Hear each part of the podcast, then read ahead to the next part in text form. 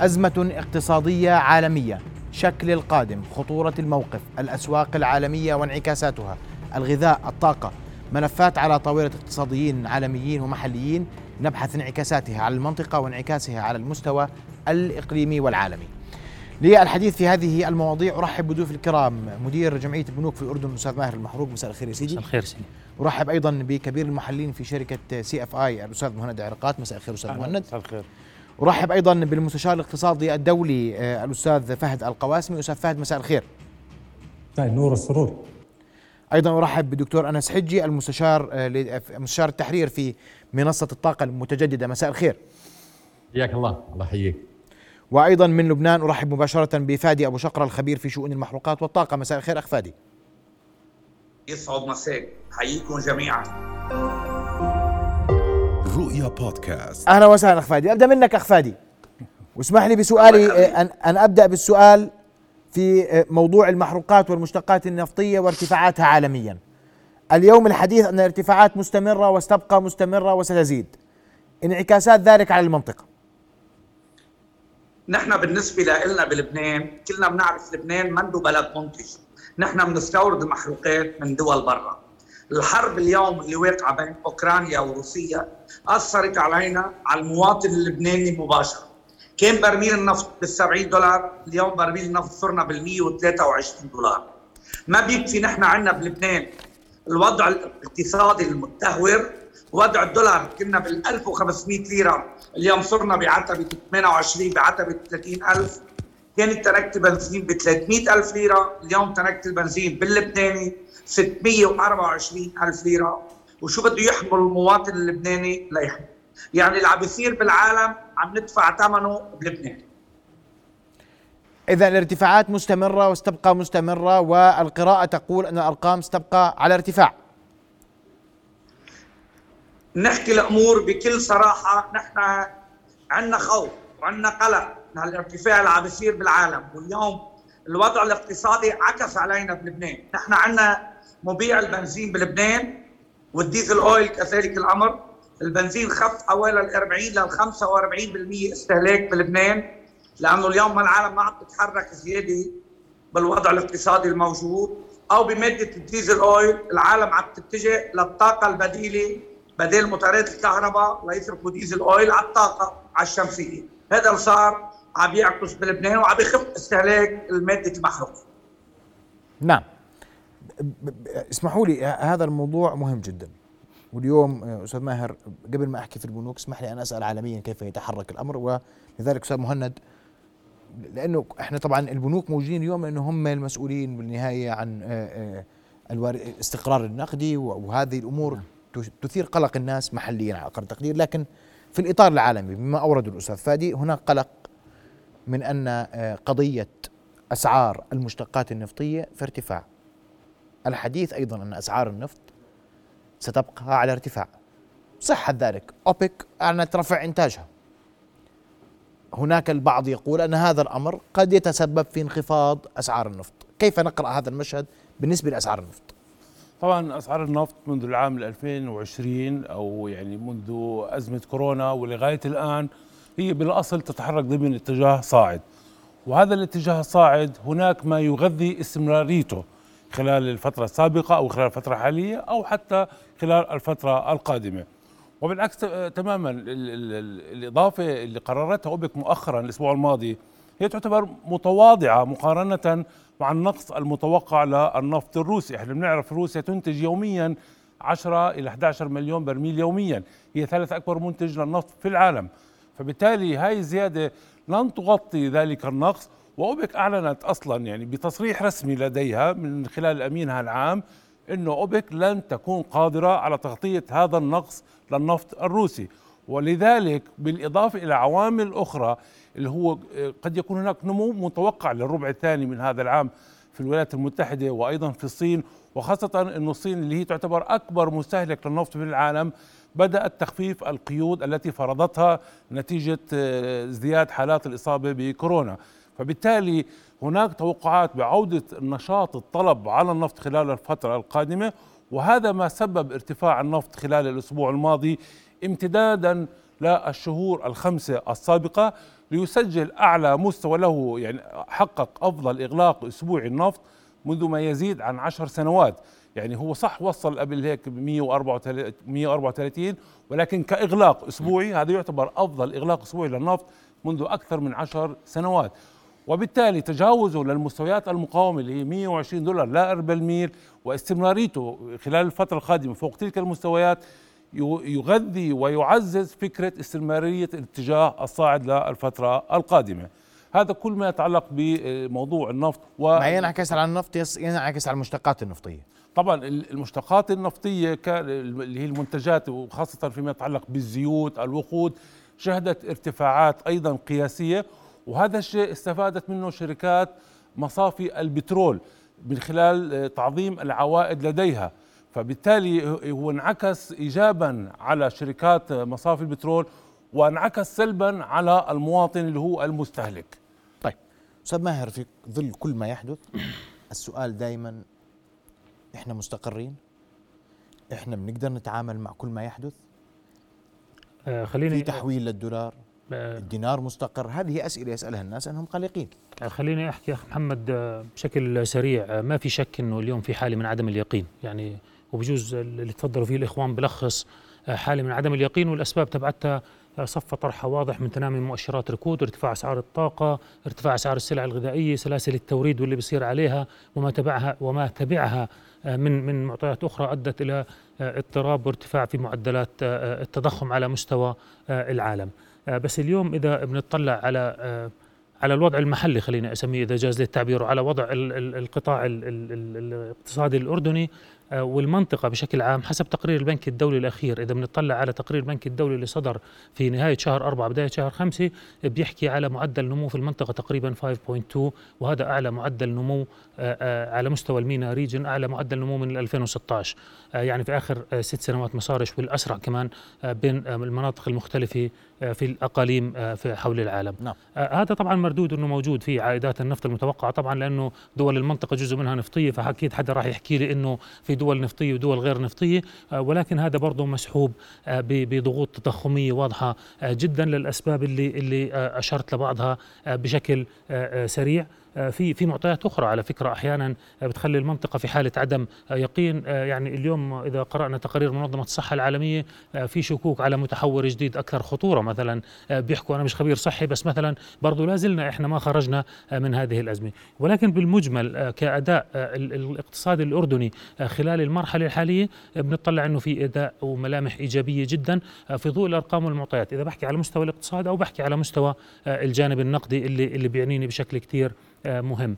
إحنا عندنا ميزات واستفادة من عقود طويلة الأجل صارت على المشتقات النفطية وهذا أعتقد آه، يعني نقطة إيجابية جدا يجب الإشارة لها والتأكيد عليها. الصادرات خلال الربع الأول الصادرات العام الماضي كانت معدلات النمو فيها ناهزت ال 20% وعلى الربع الأول أنهينا الربع الأول بأرقام صادرات 41% وبنحكي على كومبوننت أو مكون مهم جدا في الناتج المحلي من خلال الصادرات. الاحتياطيات تبعتنا 18 مليار دينار أردني وهذه مستويات غير مسبوقة على مستوى الاقتصاد الأردني والردود اللي تمت مؤخرا من قبل البنك المركزي الأردني الوضع للدولار والتوجه نحو الدولار إذا كان السؤال مباشرة بهذا الشكل فالجواب المباشر أداء طبيعي وأقل من طبيعي جدا والأمور لا زالت في الاتجاه خليني راح أسألك أكثر عن عن التحويلات إلى الدولار وقضية استقرار سعر صرف الدينار لأنه هذا يثير قلق الناس والودائع كمان. كم نعم. الودائع؟ هل هو ضخم في البنوك؟ إذا ما قرناه بالسابق أم أنه مستقل لأن الودائع أيضا دليل مهم على مدى قدرة الناس وإقبالها على الاستثمار. وما إلى ذلك لكن قبل ذلك اسمحوا لي أن أرحب بدكتور أنس حجي مستشار التحرير في منصة الطاقة المتجددة ودكتور أنس سؤالي الخبراء يتحدثون اليوم عن ركود اقتصادي عالمي أو احتمالية حدوث آه، آه، أزمة عالمية إن صح التعبير أزمة اقتصادية عالمية وليعول الجميع أن الأزمة سببها هي أسعار النفط وأسعار الوقود. تتفق تختلف وقراءتك للمشهد الاقتصادي بعموم. بشكل عام ارتفاع أسعار النفط وارتفاع أسعار الوقود لا يؤثر على التضخم ولا يؤثر في النمو الاقتصادي ولا يسبب ركود اقتصادي. لو درسنا كل البيانات خلال السبعين سنة الماضية نجد أن الإشكالية هي في ردة فعل الحكومات والبنوك المركزية على ارتفاع اسعار النفط والمشتقات النفطية، فإذا كان ردة فعلهم سلبية فيكون هناك تضخم ويكون هناك آه، ركود اقتصادي وبطالة وأمور أخرى.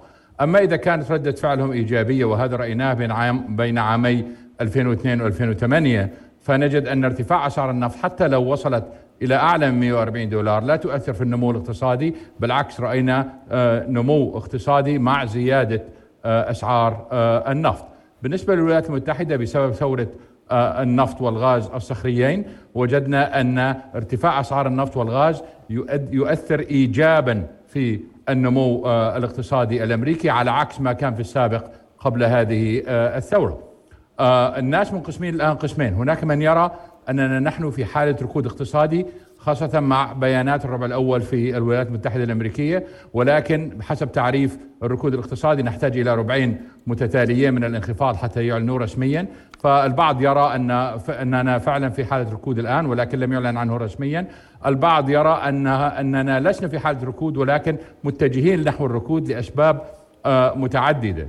آه، ولكن لو سمحت أنا بس اسمح لي بدي للكلام آه، اللي قالوه الأخوة. أحد المشاكل التي نعاني منها الآن في أسواق النفط والسبب ارتفاع الأسعار هو تغيير اتجاهات التجارة الدولية في النفط. بسبب العقوبات بسبب رفض شركات التأمين التأمين على حاملات النفط بسبب رفض البنوك كتابة رسائل اعتماد فهناك تحول في التجارة الدولية. آه، الآن روسيا تصدر إلى أماكن أخرى غير الدول الأوروبية والدول الأوروبية تحصل على النفط آه، من أماكن أخرى. فهناك كمية كبيرة من النفط والغاز الآن آه، في البحار لم تصل إلى الموانئ. هذا أحد أسباب ارتفاع الأسعار أيضا. نعم. بدي أنتقل مباشره للأستاذ فهد القواسمي. أستاذ فهد سؤالي بكل وضوح. ركود عالمي أم أزمة اقتصادية عالمية اليوم؟ والحديث إنه نحن أمام أزمة اقتصادية قد تكون الأقصى على العالم منذ سنوات طويلة. تتفق تختلف. أتفق تماما. في أزمة اقتصادية آه، إحنا اوريدي دخلنا في الأزمة الاقتصادية. خلينا أوضحها في ثلاث محاور رئيسية يجب إن نبت فيها وتكون واضحة للجميع. التضخم اللي حاصل في نوعين من التضخم. التضخم إما بيحصل نتيجة آه، زيادة في الطلب وهذا يتم كبح الجماحة من خلال زيادة نسبة الفائدة. هنا البنك المركزي أي بنك مركزي يتدخل لكبح جماح هذا النوع من التضخم. النوع الآخر من التضخم ينتج عن زيادة التكلفة واللي هو إحنا بنعيشه اليوم. فالبنوك المركزية مهما عملت من زيادة الانترست ريت هم بيمشوا في تفعيل وتسريع موضوع الركود والأزمة الاقتصادية لأنه هذه الحلول لا تنفع مع زيادة مع النوع التضخم الثاني اللي إحنا عندنا إياه. يعني كأنك تستعمل الدواء الغلط. هذه واحدة. الشغلة الثانية موضوع في عندي زيادة ال interest rate عم بتأثر عندي على مشتقات مالية. حجمها اليوم according لل BIS يتجاوز ال 1.7 quadrillion دولار وهذه notional value لأنه ما حدا ما حدا بيعرف قد إيه حجم ال derivatives المشتقات المالية. و80% منها sensitive لل interest rate فعملية رفع الفائدة بشكل خاطئ وغير مدروس من البنوك المركزية سيتم it will trigger عملية ال crash تبع المشتقات المالية وبالتالي حتلاقيها انعكست سلبا لأنه تؤثر على ال stock market ال equity markets وعلى الأسواق الأخرى بما فيها ال bonds market وخلافه. فهذا محور آخر مهم جدا. من هنا ستأتي الأزمة الاقتصادية. أما موضوع الأزمة الغذائية أنا اليوم في عندي الفيرتلايزر معظمه بيجي من من روسيا. لازم نطل على الدول العربية والإفريقية اللي تستورد الحبوب من أوكرانيا وروسيا 70% من 70 إلى 100% اعتمادية عليهم. في حوالي 700 مليون شخص سيتأثر بمجاعة من هنا لآخر السنة.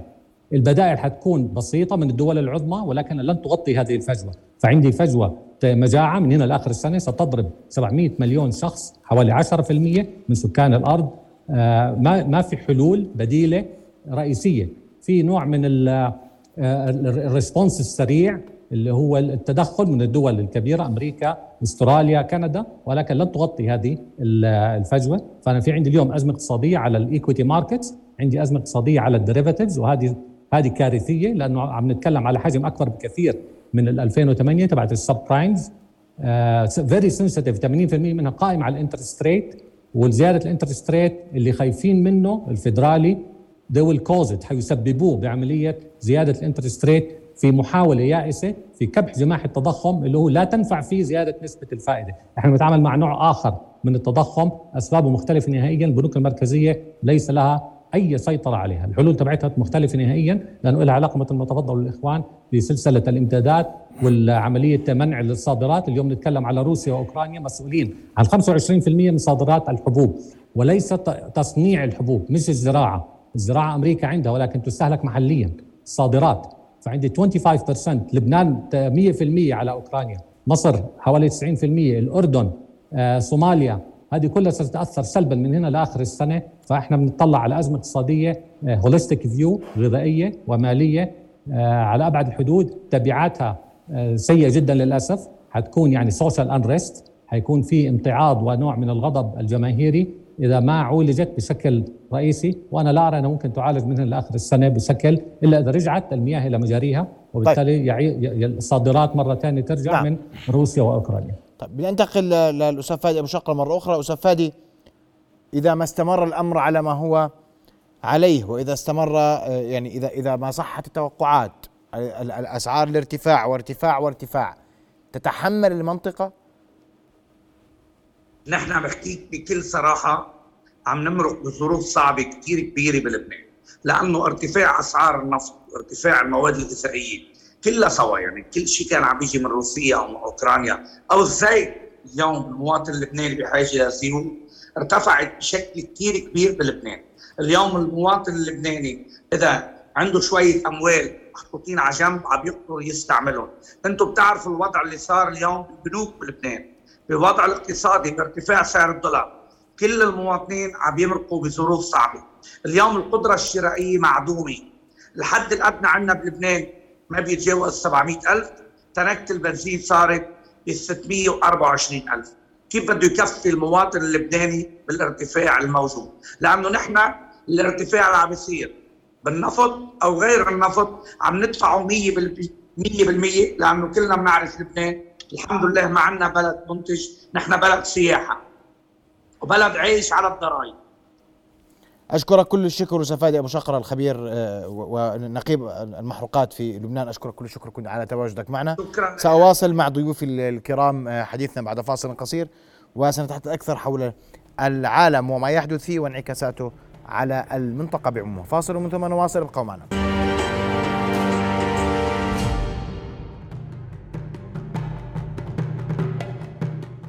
نواصل حوارنا وضيوفنا الكرام وتوقفت معك أستاذ مهند والحديث برأيك أزمة اقتصادية قادمة؟ وزي إيش تشبه؟ يعني حتى الناس تتصور المشهد. في 2007 2008 شهدنا أزمة اقتصادية عالمية. في ثلاثينات القرن الماضي أيضا شهدنا أزمة اقتصادية عالمية. واليوم السؤال إنه أي الأزمتين نشهد؟ أسعار سلع غذائية ترتفع. مؤشرات النفط ترتفع. أسعار الذهب ترتفع. والذهب لما يرتفع مش منيح الناس بتكون خايفة فبتروح للذهب صحيح؟ نعم صحيح طيب. أكيد. هلا شوف طول ما في معدلات نمو اقتصادي يجب أن يتبعها آه، أزمات اقتصادية. فالأزمات آه، على مدى السنين وحتى خلال السنوات القادمة راح نشهد العديد من الأزمات الاقتصادية والمتتالية. وهي وهي سنة الحياة الاقتصادية زي ما بيقولوا. هلا الأزمة الحالية لو ركزنا على الأزمة الحالية ما هو سببها؟ سببها اثنين اللي هي أزمة كورونا بداية وتبعها مباشرة ودون أي فترة استراحة اللي هي الأزمة السياسية العسكرية بين روسيا وأوكرانيا. هاي سبب الأزمة. تعريف الأزمة لو بنعطي تعريف للأزمة الحالية. هي عبارة عن أزمة معادلة رياضية بسيطة تضخم مرتفع معدلات نمو متراجعة يساوي ركود. التضخم الحالي ما هو؟ هو اختلال الميزان العرض والطلب لدى المستهلك. وبالتالي عمل مشاكل في ارتفاع الأسعار. وأيضا التضخم يؤدي إلى تراجع أو, رفع معدلات البطالة. الناتج المحلي الإجمالي اللي هو ما تقدمه الدولة من سلع وخدمات القيمة النقدية أو السوقيه ما تنتجه الدولة من سلع وخدمات. الركود اللي هو يعني زي ما تفضلوا الإخوان اللي هو تراجع النمو الاقتصادي لربعين متتاليين وتراجع التصنيع وغيرها من القطاعات الاقتصادية الحيوية. هاي هي سبب الأزمة. طب لما نيجي نصنفها هلا الأزمة الاقتصادية الحالية تتباين في قسوتها ودرجتها من منطقة أو من إقليم إلى آخر حسب القوة الاقتصادية لتلك- المنطقة أو لذلك الإقليم. أيضا ال- ال- الأزمة الاقتصادية لازم نعرف إنه آه، مواجهه هذه الأزمة يتطلب تدخل البنوك المركزية بالدرجة الأولى. طبعا البنوك المركزية كيف تتدخل؟ إما من خلال رفع أسعار الفائده أو خفض أسعار الفائدة للوصول. ها محاولة الوصول لسيناريو يسمى الاقتصاد المعتدل وهو السيناريو الذي لا يسبب على أقل تقدير تدهور للاقتصاد هلا البنوك المركزية كيف تتحكم بأسعار الفائده الفائدة؟ وخاصة عندها مشكلتين يعني عكس بعض اللي هي تضخم مرتفع ولمواجهته لازم إحنا آه، نرفع أسعار الفائدة ونمو متباطئ علاجه لازم نخفض أسعار الفائدة. يعني مشكلتين عكس بعض. فهون ال- ال- ال- البنوك المركزية تلجأ إلى سياسة اللي هو السعر المحايد للفائدة وهو السعر الذي لا يسبب آه، نشاط اقتصادي قوي ولا يسبب تباطؤ اقتصادي قوي وهو محدد بالمستويات آه، ما بين 2.5 إلى 2.75% فهاي هي الأزمة بإطارها العام بشموليتها وهي التوقعات للفترة القادمة إنه كيف البنوك المركزية رح تراقب أو تتحكم بأسعار الفائده ال- ال- الفترة القادمة بناء على المعطيات الاقتصادية ال- اللاحقة. طيب أسمع رأيك أستاذ ماهر. وأنت عندك تعقيب وبدي أسمع اليوم في بنوكنا هل في تحويل كبير للدولار مثلا؟ في ودائع الدولار ارتفعت؟ هل في قلق على سعر الدينار؟ تفضل. شكرا اخ محمد. بداية أنا بحب أعقب على تفضل فيه ال- الأخ مهند في حديثه. أنا مش يعني بمبادئ الاقتصاد دور البنك المركزي في أي بلد بشكل رئيسي هو تحقيق الاستقرار النقدي. هذا ال ال يعني ألف باء آه، عمل آه، البنك المركزي. وحتى البنك المركزي آه، يحقق هذا ال- الاستقرار أساسه النمو والاستقرار المستدام. بشكل يعني مش السنة والسنة الجاية ننسى الموضوع بده الموضوع يكون على مدى بعيد. هذا بيتطلب الاستقرار معناه سعر صرف ملائم. ومعدلات تضخم مقبولة في الاقتصاد. بدك توائم ما بين يعني هي موازنة ما بين طرفين معادلة زي ما تفضل الأخ مهند يعني موضوعين مش مش بهذه البساطة. وأعتقد عملية تحديد السعر المناسب أو ال ال ال السعر الصرف الملائم اللي بيتم بناء عليه ومعدلات التضخم بيتم تحديدها بناء على نماذج ومعادلات اقتصادية معقدة نسبيا بيتم العمل أنا عليها. أستعرض جملة من المعلومات حول نسبة السيولة القانونية وال- والموجودات في البنوك المركزية. أثناء متابعة الحديث تفضل. موجودة برضو ممكن أنا أعلق عليها في استعراض بعض ال- الإجابة على بعض الأسئلة الثانية. وهذه السياسة اللي أنا بحكي عنها اللي هو الاستقرار بالنسبة للبنك المركزي معناه آه، سعر صرف ملائم ومعدلات تضخم مقبولة هذه سياسة راسخة في البنك المركزي. هذا يعني هذا ديدا عمل البنك المركزي الرئيسي وأنا بحكي هون عن البنك المركزي آه، الأردني وهذا جوهر اهتمامه لأنه إحنا بنعرفه مش سر. أنا بحكي لما بنحكي الدينار الأردني يعني آه، مرتبط بالدولار وهذه سياسة ربط الدينار الأردني آه، بالدولار سياسة آه، قديمة آه، تم بناء عليها تثبيت قيمة الدينار الأردني بالدولار يعني من من تسعينات القرن الماضي فبالتالي واتت أكلها على مدار السنوات الماضية أو العقود الماضية بشكل كثير آه، سليم. ولا زال البنك المركزي يستجيب آه، في ردات آه، خليني أسميها أو استجابة لما يحدث من تغيير في معدلات سعر الفائدة استمرارا للحفاظ على قابلية وجاذبية الدينار للودائع. ولا زالت أرقام الودائع تعكس مدى جاذبية الدينار للودائع ولا زالت لليوم. ودائع الدينار هي الودائع المسيطرة. ولغاية نهاية شهر ثلاثة من العام الحالي مستوى الودائع تقريبا بنحكي على 40.2 مليار دينار أردني آه، قيمتها الودائع الموجودة في الجهاز المصرفي الأردني وبتشكل 125% من الناتج المحلي آه، الإجمالي ولا زالت في ازدياد. ونمت مقارنة مع ما كان عليه الوضع في نهاية 2021 آه، بحدود واحد وستة بالعشرة بالمية يعني الودائع بالدينار الأردني في ازدياد. هذا مؤشر آه، برضو بيعكس آه، يعني نتائج إيجابية لغاية الآن على هذا الاتجاه. بنفس الوقت مستوى التسهيلات برضو آه، كمان في ازدياد وزاد بنسبة 2 في المية. ونسبة التسهيلات كلنا بنعرف تقريبا قيمة التسهيلات آه، 30.7 مليار دينار أردني في الاقتصاد الوطني. هذا كله بديره آه، جهاز مصرفي وبدير هاي العملية جهاز؟ الجهاز المصرفي مستقر. بديروا جهاز. مصرفي إجمالي موجوداته تتجاوز 61 مليار دينار أردني 192% من الناتج المحلي الإجمالي ومؤشرات أداء القطاع المصرفي تعكس استقرار ومتانة الاقتصاد الوطني ومتانة واستقرار الجهاز المصرفي على أعلى درجات المتانة وأعلى من المعايير العالمية بمستويات عالية جدا وإذا بهمني أستعرض معك أبرز هذه المؤشرات أهم مؤشرات المتانة معدل كفاية رأس المال على سبيل المثال في آه، آه، آه، في القطاع المصرفي الأردني في نهاية ال 2020 كانت 18% ولا زالت 18% وهي أعلى بكثير من الحد الأدنى المطلوب من البنك المركزي الأردني. البنك المركزي الأردني بيطلب من البنوك معدل كفاية رأس مال 12% البنوك 18% بناء على مقررات بازل المعايير العالمية بيطلبوا 10.5% إحنا معدلات أو نسب كفاية رأس المال 18% واستقرار الجهاز المصرفي هو استقرار للاقتصاد الوطني من خلال الأرقام اللي أنا أشرت لها. نسبة السيولة القانونية في الاقتصاد الوطني في الجهاز المصرفي أعلى من الحد المطلوب، نسبة السيولة القانونية في الجهاز المصرفي بناء على تعليمات البنك المركزي يجب أن تكون 100%، إحنا نتحدث في نهاية ال 21 كانت 141.5% نسبة السيولة القانونية، نسبة الديون غير العاملة تراجعت من 5.5% في عام 2020 اللي هو عام كورونا إلى 5% وهي يعني نسبة ديون غير عاملة آه، منخفضة. يعني ال- الكل بيعرف أنه لغاية 10% معدلات مقبولة. إحنا بنتحدث في الاقتصاد أو في القطاع المصرفي الأردني على نسبة ديون غير عاملة آه، 5% نسبة التغطية في ازدياد مستمر كانت 70% في 2020 بنتحدث اليوم على تقريبا 80% 79.9 بالضبط هي ال- ال- ال- المخصصات اللي بتغطي 80% من الديون غير العاملة الموجودة آه، في البنوك. فبالتالي هذه كلها مؤشرات تعكس آه، مدى آه، متانة وقوة الجهاز المصرفي الأردني يعني مستقر الجهاز ومستقر وما يعزز كل ذلك الاستقرار. رقم الاحتياطيات اللي بينشره البنك المركزي بشكل دائم وبنتحدث عن 18 مليار دينار أردني مدعما بصادرات أدائها ممتاز مدعما بحوالات عاملين مدعما بأرقام مميزة. 18 مليار دينار قيمة ال ال ال الاحتياطيات الموجودة من العملات الأجنبية في, ال- في البنك المركزي الأردني وهذا الرقم لم يسبق أن تم تحقيقه في القطاع الاقتصادي أو في الاقتصاد الوطني. الدينار.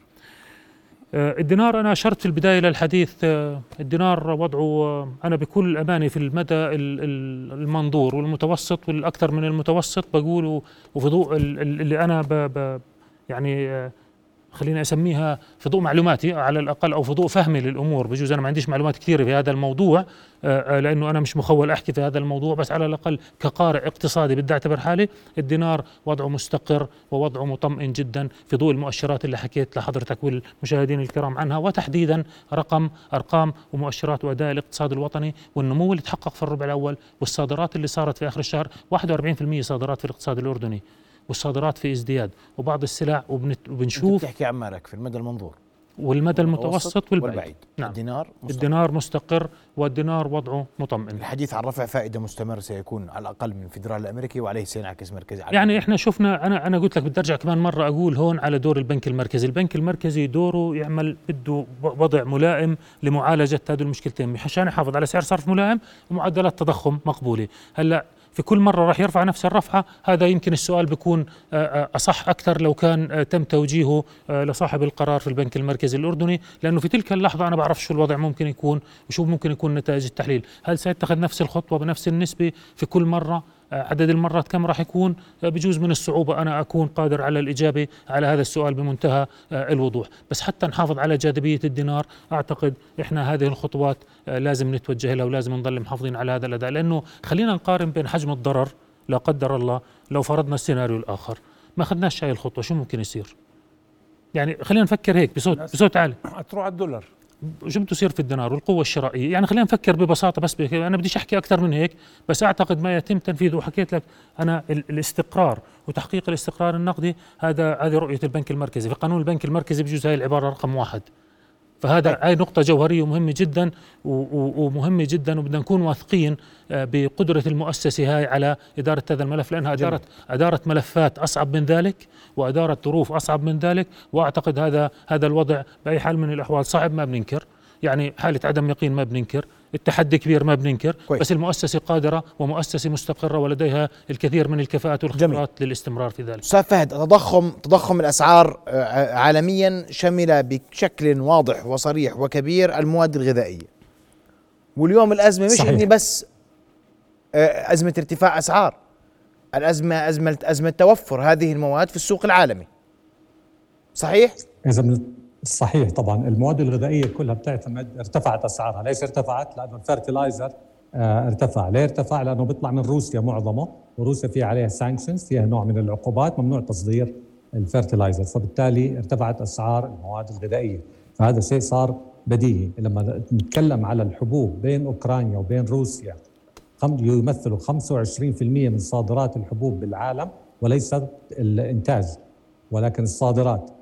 فعندي أنا دول عملت آه، حسبة جانبية على الدول العربية والدول الإفريقية اللي هم آه، بيستوردوا من 70% اعتمادهم على روسيا وأوكرانيا في الحبوب إلى 100% مثل لبنان 100% على أوكرانيا، مصر 90%، آه، صوماليا، السودان، الأردن وغيره. فلقيت ال- اللي بتعدوا من 70 ل 100% اعتمادهم على صادرات روسيا وأوكرانيا حوالي 700 مليون شخص متأثر حوالي 10% من تعداد سكان الأرض. آه الإمباكت الهيت راح تيجي من هنا لآخر السنة حنبدأ نشوف آه بدأنا نتجه للخط الأحمر فيما يسمى المجاعة. الحلول الدولية لن تغطي هذه الفجوة، ما حتغطي 25% بأي حال من الأحوال، أمريكا بتصنع كثير تنتج ولكن كله استهلاك محلي للأفراد وحتى للحيوانات كأعلاف وغيره. فبالتالي ما حنستفيد وأي نوع من ال- الحراك راح يكون حراك فقط آه، محدود جدا وليس للتغطية هذا عندنا شيء رئيسي جدا. عندي كان تعليق على موضوع مو- نسب الفائده وغيره آه، لأني أنا يعني آه، يعني ضمن تخصصي الرئيسي. الفدرالي آه، موضوع زيادة نسبة الفائدة زي ما حكيت هم they are tightening into weakness يعني عم برفع نسبة فائدة والاقتصاد ضعيف. المحرك الاقتصادي الرئيسي في أي اقتصاد أمريكا أو أي دولة ثانية هي الفيلوسيتي الفيلوسيتي المسؤول عنها الفرد وليست أي مؤسسات حكومية أو مؤسسات قطاع خاص. الفرد لما يكون مطمئن بيطلع بيتمصرف ال velocity هي ال money turnover قديش الدينار؟ كل دينار من ال liquidity pool الموجودة أو الدولار أو البيسوس أو أي عملة في أي دولة بتلف من إيد لإيد خلال السنة. ال velocity عم تنحدر عندي في الأردن وفي أمريكا وفي كل العالم. فهي في انحدار. أوكي؟ فبالتالي لا لا تنتج حراك اقتصادي ولا تنتج التضخم الناتج عن إنه الناس عم تتمصرف لأنها مرتاحة نفسيا، التضخم عم بنتج عندي من موضوع آخر مختلف نهائيا، البنوك المركزية ليست هي الجواب، ما تعمله البنوك المركزية هي الإضرار الفعلي والمباشر في الاقتصاد تبع أي دولة، رفع نسبة ال interest rate وإنت بدك تحفز اقتصادك وعندك نسبة بطالة عالية في أمريكا ولا في الأردن، الأردن 25% نسبة البطالة نسبتها في الشباب 50% أنت بدك تحفز الاقتصاد بدك تحفز ال velocity. هذه أهم component أهم محور رئيسي في حراك أي اقتصاد. كل اقتصاد العالم يقوم على ال velocity على سيكولوجية الفرد. إذا ما تحرك وتمصرف ما في حراك في الاقتصاد نهائيا. اعمل ناتج قومي قد ما قد ما انت عاوز إذا ما لف والناس اشترت هذه المنتجات فلا يوجد اقتصاد عندي فال velocity في انحدار في العالم كله من أمريكا وخلافه. زيادة ال interest rate ال velocity ما في تحفيز. بتروح ترفع ال interest rate لأنه أنت مربوط بالدولار. هذه في الأردن و20 دولة 20 عملة أخرى مرتبطة بالدولار. فعم تلحقه بالإكراه وليس بالاختيار لأنه مربوطة فيه في peg بسموه ال pegging الربط بأي عملة ثانية الدولار عم بيرفع لأسباب أخرى. هذه أخطاء فنية عم بتصير من الفدرالي إحنا عم نتبعهم.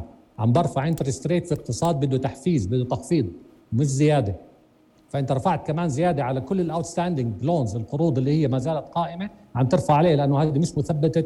ال interest rate معظمها الغالبية العظمى كلها variable وبالتالي رفعت عليها ال interest فبالتالي حتى ال business القائم اليوم اللي لسه ما سدد هذه المستحقات عم ترفع عليه ال interest rate نتيجة ربطك بالدولار. فأنت اليوم حطيت ضغط زيادة على الاقتصاد المحلي أو أي اقتصاد دوله ثانية خذ أي أي دولة ثانية مش بالضروره الأردن بس بما إنه الحديث صار على الأردن. فبالتالي رفع ال interest rate قرار خاطئ جدا. رقم اثنين الربط الدولار سنتاثر فيه سلبا. ليش؟ بدك تطلع على الفدرالي الفدرالي اليوم ال balance sheet تبعته تعدت ال 10 تريليون. الديون زادت وصلنا نتكلم على almost 30 تريليون دولار ال deficit عم بيزيد okay؟ مخاوف عالمية. في آه نوع من العزوف عن الدولار اللي هي ال de-dollarization الناس عم تبعد عنه عن المنتجات المالية سندات وغيرها آه، من إنه تبعد عن الدولار. في hit في ضربه زي للدولار أكبر بكثير من 2008 حجم التسونامي القادم إذا بنطل عليه كموجه آه، من من الماء أو من البحر يعني ارتفاعها 3000 ميل على بمقابل 300 متر. كانت 2008 لأنه كانت على شريحة صغيرة جدا ال subprimes okay هاي الشريحه الصغيره في ال derivatives اليوم نتكلم عن الشريحة الأكبر 80% هذه almost 1.7 quadrillion دولار فأنا عندي تسونامي ضخم جدا. اليوم عم آه عم نحاول آه ت trigger عملية التسونامي هذه برفع الفائدة في غير محلها. فأنت when you tighten into weakness لما يكون اقتصادك اليوم الربع الأول أمريكا بالسالب الربع الثاني ما خلص بس متجه ل 1.3 فعندك النص الأول في الاقتصاد الأمريكي تقريبا flat line وشوي في نزول. okay؟ سيبك من ال recession إحنا داخلين إحنا in depression ال depression اللي هو الكساد إنه النمو الاقتصادي لا ينمو بنفس النسبة اللي كانت عليه ما قبل الكارثة وهذه نعم. دائما بتصير. بعد كارثة 1929 آه صار الاقتصاد بيزيد ب 6.5% في أمريكا. بعد ال 80 صار 3.2 بعد ال 2008 2.2 وبعد الكارثة البانديميك تبعت الكورونا والقرارات الخاطئة هي اللي أدت للكارثة وليس الكورونا الفيروس بحد ذاته. ولكن السياسات والقرارات النقدية التي اتخذت هي اللي أدت لهذه الكارثة. فاليوم أقل من 2.2 فدائما بعد كل كارثة النمو الاقتصادي يقل عما كانت عليه من قبل. واضح. هذا هذا بسموه ال depression الفرق بين 3.2 و2.2 الواحد في المية هذه depressed economy قيس على 10 سنوات نعم. على اقتصاد أمريكا 20 تريليون هذه حوالي 4.5 نعم. تريليون دولار اختفت من الناتج القومي واضح. أشكرك كل الشكر للمستشار الاقتصادي الدولي آه، الأستاذ فهد القواسمي. كنت مباشرة معنا من عمان. شكرا جزيلا لك. مشاهدينا بعد فاصل قصير نواصل حوارنا. والانعكاس محليا كيف نقرأ كل ذلك وكيف نقرأ تأثرات في قادم الأيام. فاصل ثم نواصل. معنا.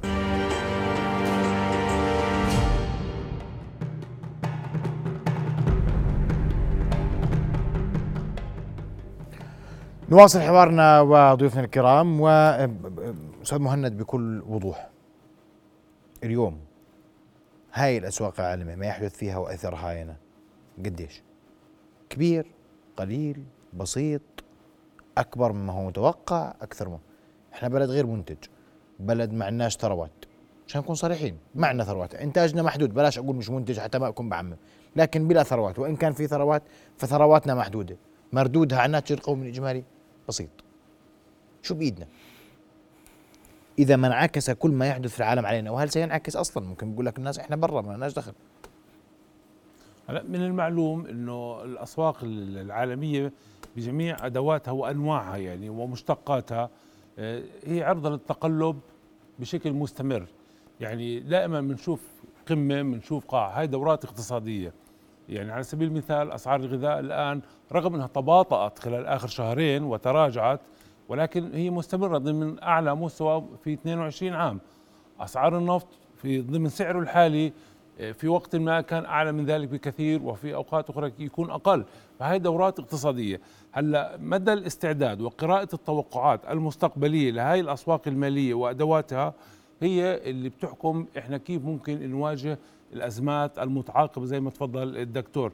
آه، هنا بيلعب دور مثلا النفط. هلا بنعرف إنه النفط آه، يعني يواجه استمرار عملية الصعود. فبالتالي ما هي الإجراءات اللي إحنا ممكن ناخذها تماشيا مع هذا السيناريو؟ آه، دائما يجب دراسة السيناريوهات المتوقعة للاقتصاد العالمي والعوامل التي تؤثر وخاصة إذا ما علمنا إنه 70% بحسب توقعاتي من أسباب الأزمة الاقتصادية الحالية يعود لعوامل سياسية. إيه، صح في حرب صح في كورونا ولكن أيضا في عوامل سياسية عم بتأثر على الأزمة الاقتصادية صعودا وهبوطا. من ضمنها العقوبات اللي إحنا عم نشوفها مؤخرا آه، اللي بتفرضها الولايات المتحدة والدول الاوروبيه على روسيا. آه، فبالتالي كيف راح تكون المعطيات للمرحلة القادمة هي رح تحدد أكثر اتجاه الأزمة الاقتصادية إنه رح تستمر أو رح تتباطأ الأزمة الاقتصادية حسب المعطيات والعوامل السياسية القادمة. إلى أين يتجه العالم فيما يتعلق بمشاكله السياسية وغيرها من المشاكل هو اللي راح يحدد توجهات الاقتصاد للمرحلة القادمة. طيب أستاذ ماهر عندك تعقيب؟ اسمع والله أنا أنا بدي عشان عشان عشان الناس محليا تعرف وين رايحين. أنا أنا بس تعقيب الأخير على على نقطتين. تفضل فيهم الأخ فهد قواسمي لما حكى على موضوع التضخم. أنا بدي ألفت الانتباه لنقطتين مهمات أخي محمد آه، اللي هو موضوع إنه التضخم في الأردن يعني وقد كنت يعني أتفق جزئيا مع بعض اللي حكاه ولكن بشكل كلي آه، الوضع في الأردن مختلف، جزء كبير من التضخم في الأردن تضخم مستورد، 50% من التضخم في الأردن آه، تضخم؟ مستورد. كيف يعني يعني لما بطلع بتأثر بفعل الأسعار العالمية، إحنا لما بنستورد جزء كبير من المنتجات النفطية ارتفاع في معدل أسعار المشتقات النفطية في في الفترة الأولى من العام الحالي تقريبا 68% هذا كله انعكس ارتفاع أسعار النفط والتغير العالمي على الأسعار داخل الأردن. المستوردات من بعض المواد الأساسية انعكس تقريبا المستوردات الغذائية ارتفعت أسعارها بتقريبا 21% المستوردات الغذائية. هذا أدى إلى كمان أنه يأثر على التضخم. فهون لابد من أنه يكون في في تدخل ومعالجة على مستوى ال- البنك المركزي وعلى مستوى السياسة قصدك. رفع رفع الفائدة صحيح. رفع الفائدة طبعا إجراء سليم. بكل تأكيد في مثل هذه الظروف هو إجراء لابد منه إجراء سليم للحفاظ على على قوة الدينار الأردني والحفاظ على القدرة الشرائية للدينار الأردني لمصلحة المواطن الأردني. قولا واحدا ما في مجال ابدا للمخاطرة بغير ذلك الحديث اطلاقا. الموضوع الآخر آه، بدي أرجع برضه لموضوع سعر الفائدة. إذا بنتذكر قبل كورونا مباشرة في أول ما صار الإغلاق بشهر 3 2020 من ضمن الإجراءات والبرامج التحفيزية اللي أخذها البنك المركزي البنك المركزي اتخذ إجراءات وبرامج تحفيزية بتبلغ قيمتها تقريبا 8% من إجمالي الناتج المحلي الإجمالي. من أصل 30 35 مليار دينار 8% تقريبا بنحكي على 2 2 وشوي أو 3 مليار آه، آه، دينار أردني. إجراءات وبرامج نفذها البنك المركزي. واحد من ضمن هذه الإجراءات اللي هو مش نقدي البنك المركزي أخذ قرار بتخفيض سعر الفائدة 150 نقطة أساس يعني 1.5% تقريبا خفضهم. فسعر الفائدة اليوم بعد الرفعتين الأخر آخر رفعتين اللي هم ربع نقطة ونص نقطة لليوم ما رجعش سعر الفائدة إلى ما كان عليه قبل كورونا في الأردن. لم يعود يعني. تقريبا نزل من آه، يعني من أربعة ل أو يعني لاثنين و اثنين وشيء يعني مش ناس الأرقام بس الأرقام لليوم ما رجعتش إلى ما كانت عليه آه، سابقا. النقطة الأخيرة اللي اللي بيهمني أحكي فيهم بصراحة نقطتين على مستوى بشكل كلي لازم ننتبه لهم ونأشر عليهم بنوع من الإيجابية وما ننساهم. الأسبوع الماضي انتهت المراجعة الرابعة لصندوق النقد الدولي للاقتصاد الأردني وهذه كانت يعني تصويت على ثقة في الأردن والاقتصاد الأردني. وانتهت المراجعة الرابعة أعتقد بسوى يتم تسليط الضوء على بعض النقاط اللي تم الإشارة فيها على متانة وقوة الاقتصاد الوطني والجهاز النقدي الأردني والقطاع المصرفي الأردني. هذه كلها مؤشرات إيجابية آه، تدلل على الثقة آه، في أداء المؤسسات آه، النقدية والاقتصادية والمالية وكل مؤسسات البلد والاقتصاد الوطني بدون أدنى شك. كانت مراجعة من أنجح المراجعات ما في ما في مجال للحديث ذلك. وبنفس الوقت كمان يعني كمواطن أردني بحكي اليوم وبقول إنه إحنا بهمنا اليوم زي ما بصير في مصلحة العالم واللي صار من في زيارة دولة رئيس الوزراء الأخيرة للإمارات والتوقيع على اتفاق النوايا بين الثلاث دول تطوير المنتج الأردني بكل أشكاله سواء كان منتج سلعي سواء كان خدمي. بغض النظر إحنا اليوم في مرحلة بحاجة لتطوير منتجاتنا والبحث عن تعزيز منتجاتنا وتعزيز المنتج الوطني حتى نقدر يكون في إلنا دور ويكون في إلنا تأثير ونخفف قدر الإمكان من الأثار اللي ممكن انتقالها آه، من برا. بنعم أو لا؟ بنقدر نخفف اللي جاينا؟ بنعم أو لا؟ نعم. صراحة. نعم. نقدر بنقدر طبعا بنقدر. إذا كل في أشياء مش بايدينا يعني بس أنا بقول لك إذا بنط... إذا بنطور المنتج بنقدر وأنت سألتني على تعليقا على السؤال الأخير. أنت ما سألتنيش على كل حكي. أنا اليوم أنت سألتني لما حكيت المنظور. العام للاردن نعم. اليوم. نعم. نفط وغذاء. بقدر أتجاوز اللي جاي؟ بمعنى بقدر إنه هذا الارتفاع العالمي ما أعكسه محليا آه أو لا؟ أرجوك. آه برأيك. اللي بقرر في ذلك مصلحة الاقتصاد الوطني. أستاذ مهند أنا ذكرت قبل قليل أنه العوامل السياسية تلعب دور في اتجاه تلك الأزمة. طيب. تمام. هلأ إحنا راي... اللي قدامنا بيقول إحنا رايحين على مزيد من التصعيد. إذا ما استمر الارتفاع العالمي في أسعار النفط والمواد الغذائية هل يمكن لنا أن نمنع أثرها محليا؟ آه أو لا, لا لا أثرها واضح وموجود ما بنقدر نمنع أثرها. لا لا أبدا. واضح جدا. ضيوف الكرام أشكركم كل الشكر شرفتونا بحضوركم. شكرا. مشاهدينا الكرام إلى هنا وصلنا لختام حلقة الليلة من نبض البلد. نلتقي غدا تصبحون على خير. رؤيا بودكاست.